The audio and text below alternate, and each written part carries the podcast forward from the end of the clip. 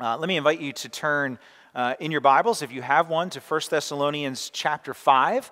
Uh, we're going to be reading specifically verses 23 to 28. If you don't have a Bible with you, you're welcome to uh, grab one that is in the chair racks, the blue Bible that is there, and you can find 1 Thessalonians chapter 5 uh, on page 1258 of that Bible. Uh, the words will be up on the screen as well. These are the very last words of 1 Thessalonians, just a couple of verses used to complete this letter. Um, and we're finishing up our study that we've been in all fall in 1 Thessalonians uh, today. And so these, these, these lines, these, uh, these taglines, uh, this, uh, this ending to the letter uh, that are short, uh, but I hope we'll see are absolutely critical uh, to, uh, to what Paul is trying to say here. So let me invite you to stand uh, if you're able. Uh, listen as I read, and when I'm finished, I'm going to make the declaration uh, that this is the word of the Lord and invite you to respond by saying, Thanks be to God. 1 Thessalonians chapter 5, verse 23, 23 to the end. Now may the God of peace himself sanctify you completely and may your whole spirit and soul and body be kept blameless at the coming of our Lord Jesus Christ. He who calls you is faithful, he will surely do it. Brothers, pray for us. Greet all the brothers with a holy kiss. I put you under oath before the Lord to have this letter read to all the brothers. The grace of our Lord Jesus Christ be with you. This is the word of the Lord. Please be seated. Now, if you're writing a letter, how, how do you end the letter? Right, I'm not talking about generically, I mean you. If you are writing a letter, how do you end it? What's your, uh, what's your sign off? Now, for some of you, uh, the first question you may ask is what's a letter?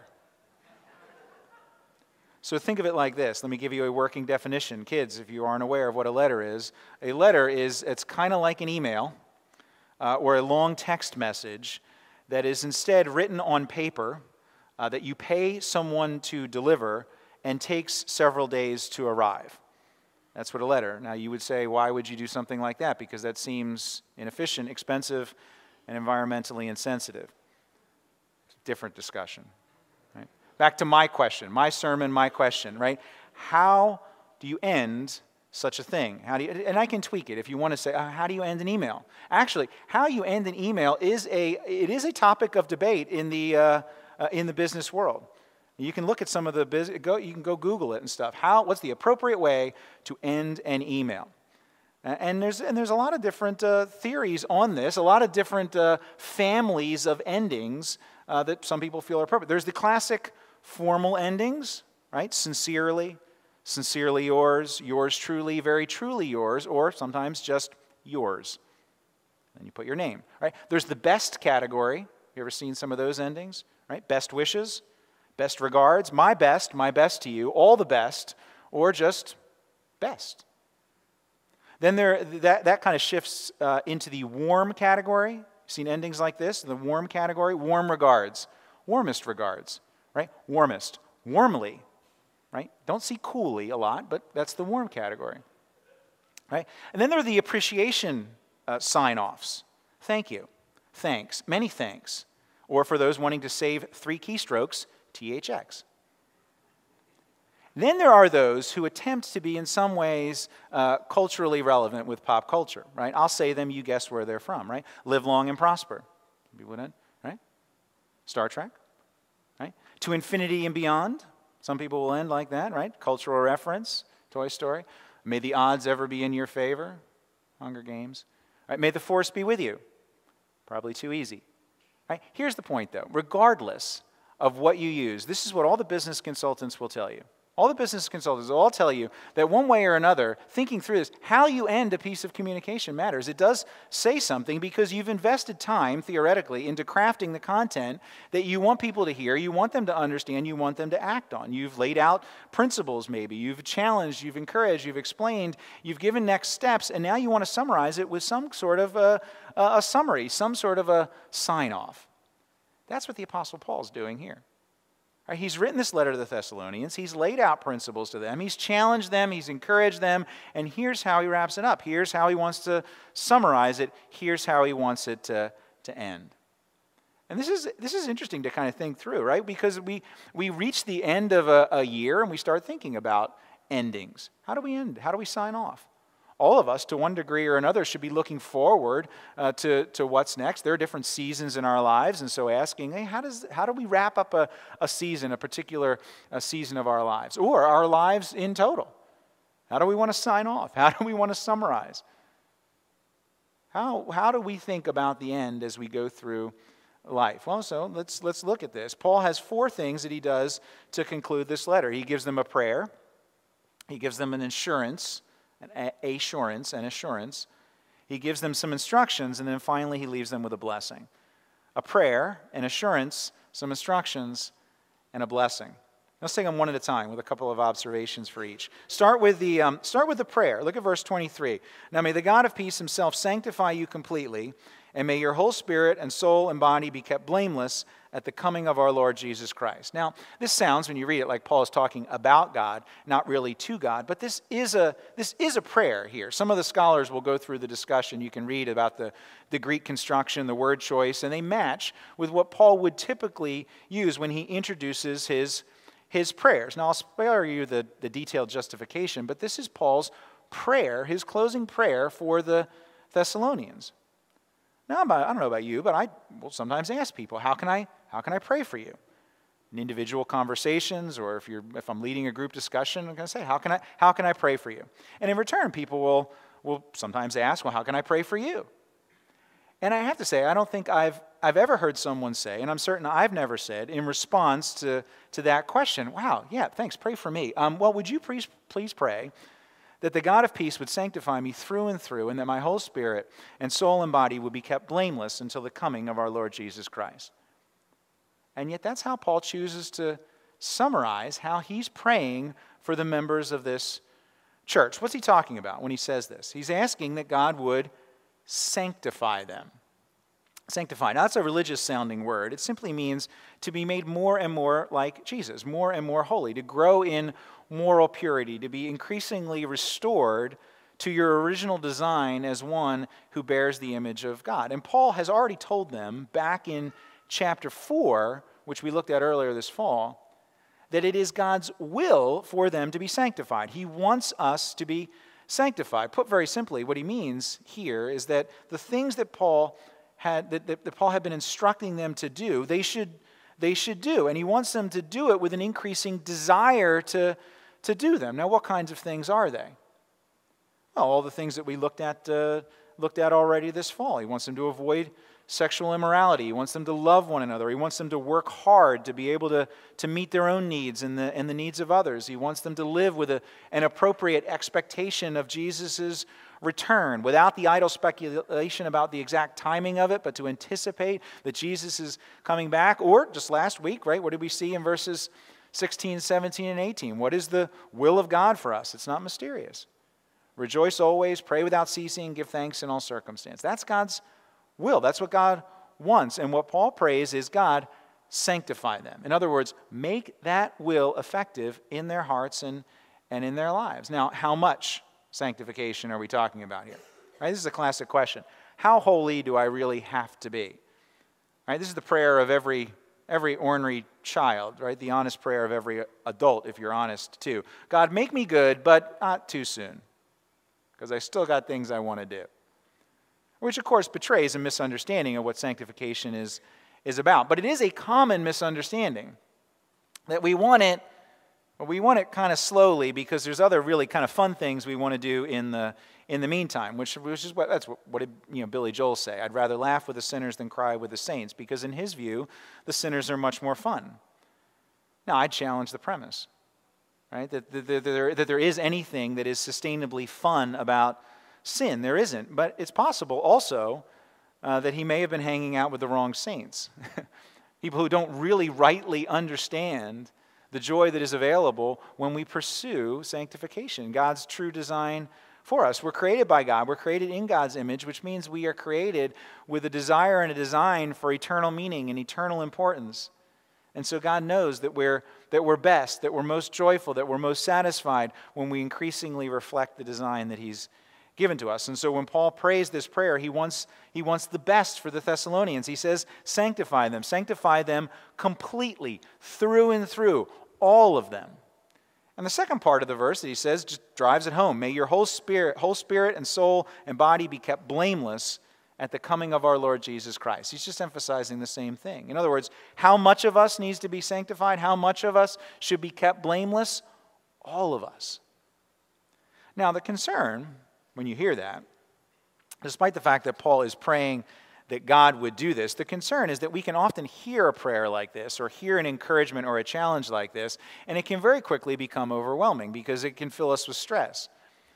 Right? We think about the burden that this prayer uh, is putting on us, and we think that it's ultimately on us. In other words, we assume that the sanctification that Paul is praying for is the result of our own just our own will and our own effort, and we just pull ourselves up. And our own effort is involved, but it's not the ultimate cause, and it's not the ultimate ground for our sanctification, which is why Paul not only prays this, number one, but he gives them, number two, an assurance. Look at this, verse 24. Right after he says, This is what I'm praying for you, that you would be sanctified completely through and through, that this is what you would be. He who calls you is faithful, he will surely do it. See, what Paul prays for in verse 23 is impossible in your own effort. Impossible. So he gives them verse 24. Because without the assurance of verse 24, the sanctification of verse 23 would be, would be overwhelming. Right? What's God want? Perfection. Where does he want it? Everywhere. So we look at the standard, we look at ourselves, and we say, that's a pretty big difference there. And we just throw up our hands. I say, I might as well, I'm, I mean, he's going to do it someday. I might as well just wait. And we give up. And we could, and we would, and it's understandable, unless the ground of our being sanctified, the ground of our progressively being turned from our sin and being transformed into the image of Jesus, unless the ground for that sanctification is actually not our own effort, but the faithfulness of God to his promise then we can have real hope. Uh, you may have heard of this uh, ancient church guy named Augustine. Aurelius Augustine, brilliant philosopher around 400 AD, was converted to Christianity. And let's say he was converted out of a, a somewhat unsanctified lifestyle. We just leave it at that. Right? He would have had some trouble, let's, uh, let's say, with the beginning of chapter 4 early in his life. And we talk about the prayer of an ornery child. Augustine was a young man who famously quipped that his prayer was, Lord, make me chaste, make, make me sexually pure, but not yet. that was Augustine's famous quip. And yet it was Augustine who knew, as he became a follower of Jesus, that rather than freeing him, his sin, not just his sexual sin, but all of his sin, his sin actually, instead of freeing him, it actually imprisoned him. And that there was no way that he would be able to break out of that jail on his own, which is why one of Augustine's other famous prayers is Lord, command what thou dost will, and will what thou dost command. I don't know why I revert to the old English in that, right? But, but command what you will and do what you command. Command what you will and will what you command, right? In other words, Augustine is saying, God, you have every right as God to command me to do whatever you want because your will is perfect. It's loving. It ultimately leads to my best. But God, I am weak. I am unable to do it. So, as I want you to command what your will is, because your will is good, I also pray that you would will me to do what it is you're commanding because I am weak. Because I need you to do in me what I cannot do. And so Augustine could pray that with confidence because that is what the Bible assures us God will do. Paul would later write to the Philippian church that he had confidence that the God who began a good work in his people will carry it on to completion. Right? And here's the basis for that. When God calls you to do something, He supplies what's needed for the trip. He gives you an assurance. As He prays for you to live more and more like Christ, He gives you an assurance. Otherwise, it's, it's hopeless. It's like NASA telling Neil Armstrong to fly to the moon and take a walk, but not giving him a, a, a rocket ship and a spacesuit. Go ahead, you do it. See how it goes.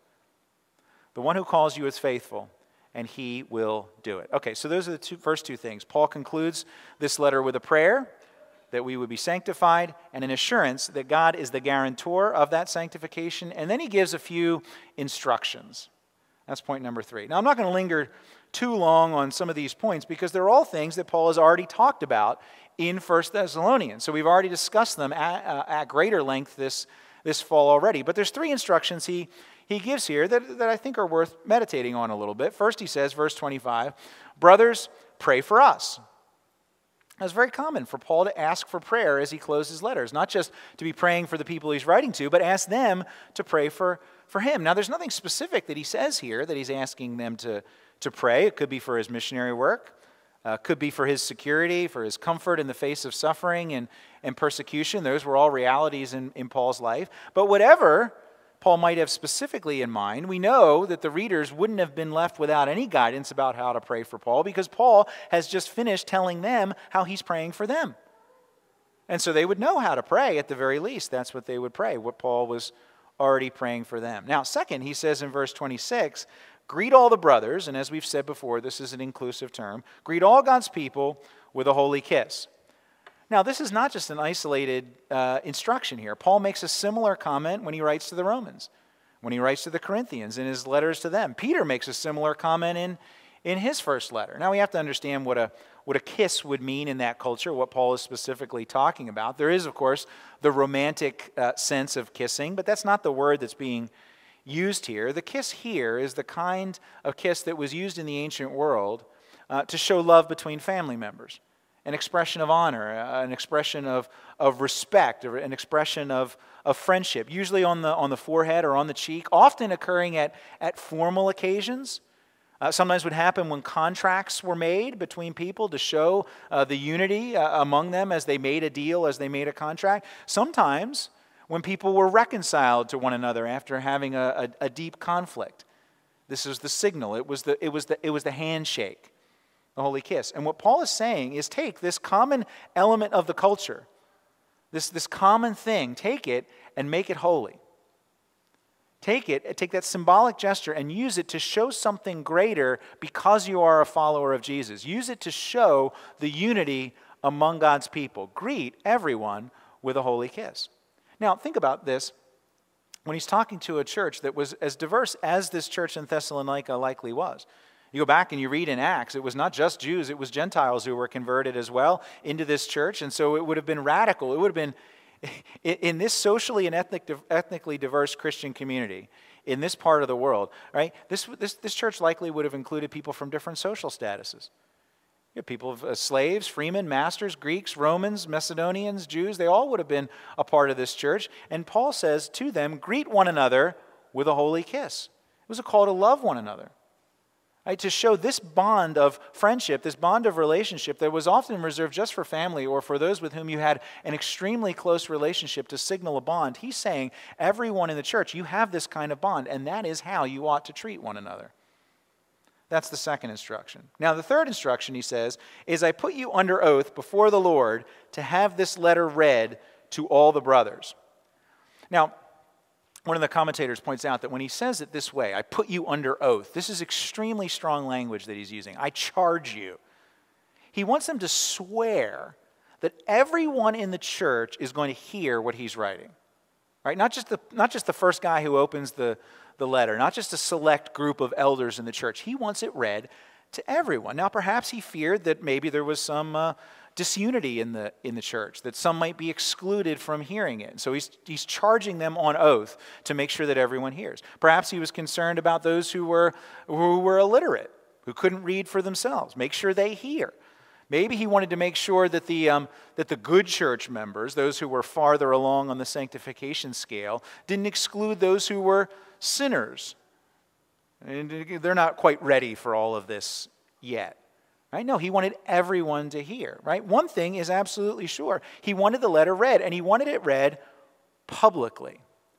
Which is interesting because that's exactly how the Jewish law would have been read when they gathered in the synagogue. It would be read publicly, out loud, for all to, to hear. And Paul wants his letter read to the assembled church in a similar manner, which, if you really think about it, is a pretty bold request to make. It hints at Paul's own understanding of his apostolic authority, of his writing. That he realizes, at least to some degree, that under the sovereignty of God and the inspiration of the Holy Spirit, his writing was to have a similar place read in the congregation of God's people when they gathered, similar as the, as the very words of the Jewish scriptures were read. Right? So those are the three instructions pray, love, proclaim.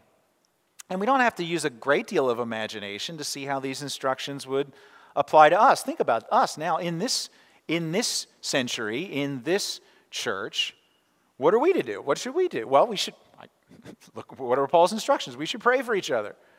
Pray like Paul prayed for the Thessalonians. Pray that each of us would be sanctified through and through. Pray that for one another. And with sincerity and love for, for, the, for the whole person, a prayer that truly wants the best for other people. Right? Now, it's not, not the prayer of sanctification that goes like this. Some people will pray like this Dear God, I pray for Myrtle. Uh, I pray that you would change her because you know, oh great and, and omniscient God, you know that she can be annoying and just grate on every last nerve. And you know the wrong-headed ideas that she has for different aspects of church ministry. God, make her more like me so that we can dwell in unity. That's how our prayers sometimes go. We might not use those words, but that's how we're praying. Not that prayer. That's not what Paul's asking. Because, our, because that kind of prayer is about someone, not for someone. Paul is, is saying to us today through these words that we're to seek the peace and the purity of the church by praying for one another. The holy kiss. Right? This is, this is part of our membership vows. And we don't use the word holy kiss, but we ask people, right, that people vow when they become members. You'll hear this in coming weeks as we receive and recognize new members in the, in the, next, in, in the next number of weeks right? That, that we vow to seek the peace and the purity of the church. Right? Our membership vows ask you to, to seek that. Whether you, whether you practice the holy kiss or the, the holy hug or the faithful fist bump, whatever you do, it means spending less time complaining about what's lacking in the church and observing how you would do things differently and more time working constructively in our common mission, right? That's the holy kiss. That's, that's, that's working with, that's praying for one another, not just about one another. It means even when we disagree with a church strategy or an emphasis, and I don't know of any major disagreement in the church, I'm not speaking to something specifically, as all of you kind of wonder, oh, I wonder what he's talking about. I'm not talking about anything specifically. I don't know of anything specifically, but this is what Paul is encouraging us to think through. Make sure you pray for one another, not just about one another. Make sure you greet one another in fellowship with, uh, with, with, with, with the holy kiss. That you seek the peace and the purity of the church so that we can move forward together in our common mission. That's the proclamation of the gospel. Paul's instruction is clear. Don't withhold this message from everyone. Don't just keep it to yourself. He wanted his letter read because he believed that it contained the hope that the church needs, needs to hear. He believed that his message was equally vital for the good moral person in the church who was farther along the sanctification spectrum as it was for the sinner who was, who was less far, far along. He believed that it was equally essential whether your first language was Greek, whether it was Aramaic, whether it was Latin. That's what he would have us do too. Ensure that the message of the hope and the life and the joy is proclaimed far and wide and deep. That's what he wants us to, to do. It's why we do what we do. It's why we strive for excellence in our worship. It's why we study the Bible and in Sunday school. It's why in everything we do, we do it for the proclamation of that message. Now, we don't do any of those things perfectly. We too, as a church, need to be, need to be sanctified, but, but that's the encouragement to us. Now, the last way Paul concludes Right? He's given them a prayer, he's given them an assurance, and he's given them some instructions, some instructions that are equally valid and appropriate for, for us today. The last thing he leaves them with is a blessing. Verse 28 The grace of our Lord Jesus Christ be with you. Now, that might just sound like a throwaway line because it is. It's, it's what Paul uses in all of his letters is a, a blessing. A blessing that the grace of the Lord Jesus Christ will be with you. It's kind of like his signature sign off, but it is not just a throwaway line. All right, because that statement is the foundation for everything else he just said. Right? Think about this for, for a second. What gives any hope that our prayers are going to be heard? Right? He, tell, he tells us to pray. Right? I want you to pray. This is how, and this is how I'm praying for you. Right? What gives us any assurance, any hope that our prayers are going to be heard? Why should we be in any way confident that we're able to enter into the presence of God and be sanctified as image bearers? What gives us any confidence that that's going to happen? What gives us any reason to trust the promises of God that He will uh, that, that, that, that, that'll keep them? Where do we get it? How do we know? This is how the grace of our Lord Jesus Christ. And this is not just a formal tagline, you know, like that, you know, like that gets inserted automatically you know, if you're writing an email, you can kind of set your, you know, you can set your email program to just automatically like insert the tagline. This is not just an automatic tagline that just gets thrown at the bottom of the email. Right? No. The grace of our Lord Jesus Christ, it is the very basis for our rescue. Grace, what's grace? It's undeserved merit. Right? It's, it's, it's, it's undeserved favor. It's a gift of great value given at great expense by the giver.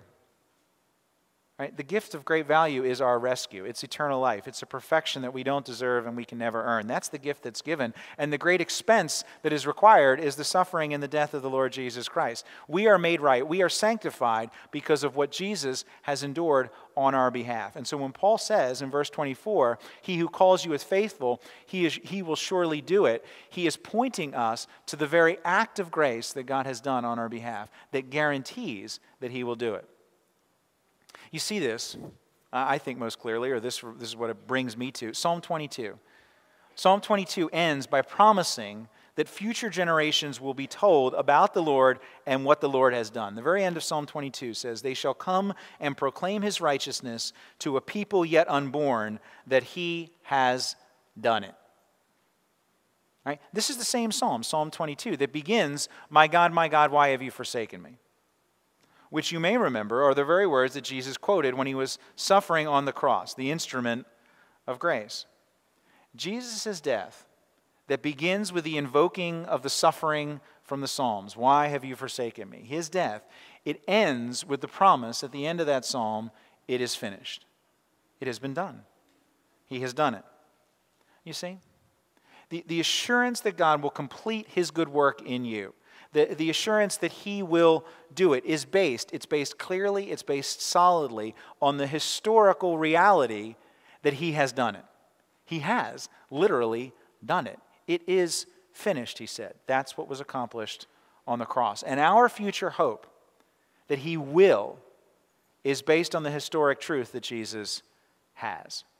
That's the sign off that Paul is giving us. The grace of the Lord Jesus Christ be with you all. That's the sign off we need. And beware of any sign off that might point you in any other direction except for the grace of the Lord Jesus Christ. One of the most famous um, signature sign offs of all time uh, was the way that the, uh, the pioneer uh, TV news anchorman, Walter Cronkite, you may remember Walter Cronkite when he was actually on the air. Uh, for almost 20 years, Walter Cronkite, from 1962 to 1981, uh, was the, um, uh, the, the broadcaster of the CBS Evening News. Um, and he ended with his signature tagline every night, and that's the way it is. That's what he would say. And that's the way it is. So he would do a half an hour news broadcast, and he would end and say, and that's the way it is. You know what's interesting? Um, that was not what he said as his tagline the very first night that he was on the air. The very first night, April 16th, 1962, he, act, he actually ended by saying something like, So that's the news. Be sure to check out your local newspapers tomorrow to get all the details on the headlines we're delivering to you. That's what he said. And he pointed them to the newspapers. And as you can imagine, the TV executives went ballistic. Right? This is the TV news. This is the TV news guy. We're not telling them to read newspapers. We don't want them to go any further than right here. You are the news. And the very next day, they settled on the tagline that became what he used for the next 20 years. And that's the way it is. Which many, even at the time, viewed as a bit of an arrogant claim. Right? But nevertheless, it was consistent with what, they were, with what they were claiming. We are giving you everything you need to know. This is the way that it is. CBS's claim was that if you wanted to be informed, then their news program was your source. You need to be very careful, not just about your news. Be very careful about the tagline and what it claims. If it is anything but the grace of the Lord Jesus Christ, then you will be led to a false place because with much greater implications and much greater consequences, Paul signs off with authority, pointing us to the only true source of knowledge and salvation. It is done, he says, and there's nothing more to say. The grace of the Lord Jesus be with you. Let's pray. Father, we thank you that you have left us with all we need to know. Oh, there is lots more that we would like to know, and lots more that we may know, but all that we need to know for this age, for this time, you have given to us and you have revealed to us. And we thank you, Lord, for the grace of the Lord Jesus Christ that points us to what you have done, what you have accomplished, so that we can then be free to follow you, to live lives of holiness, because we do it in the power and the strength that you provide based on the work that you have done. And we pray these things In Jesus' name, amen.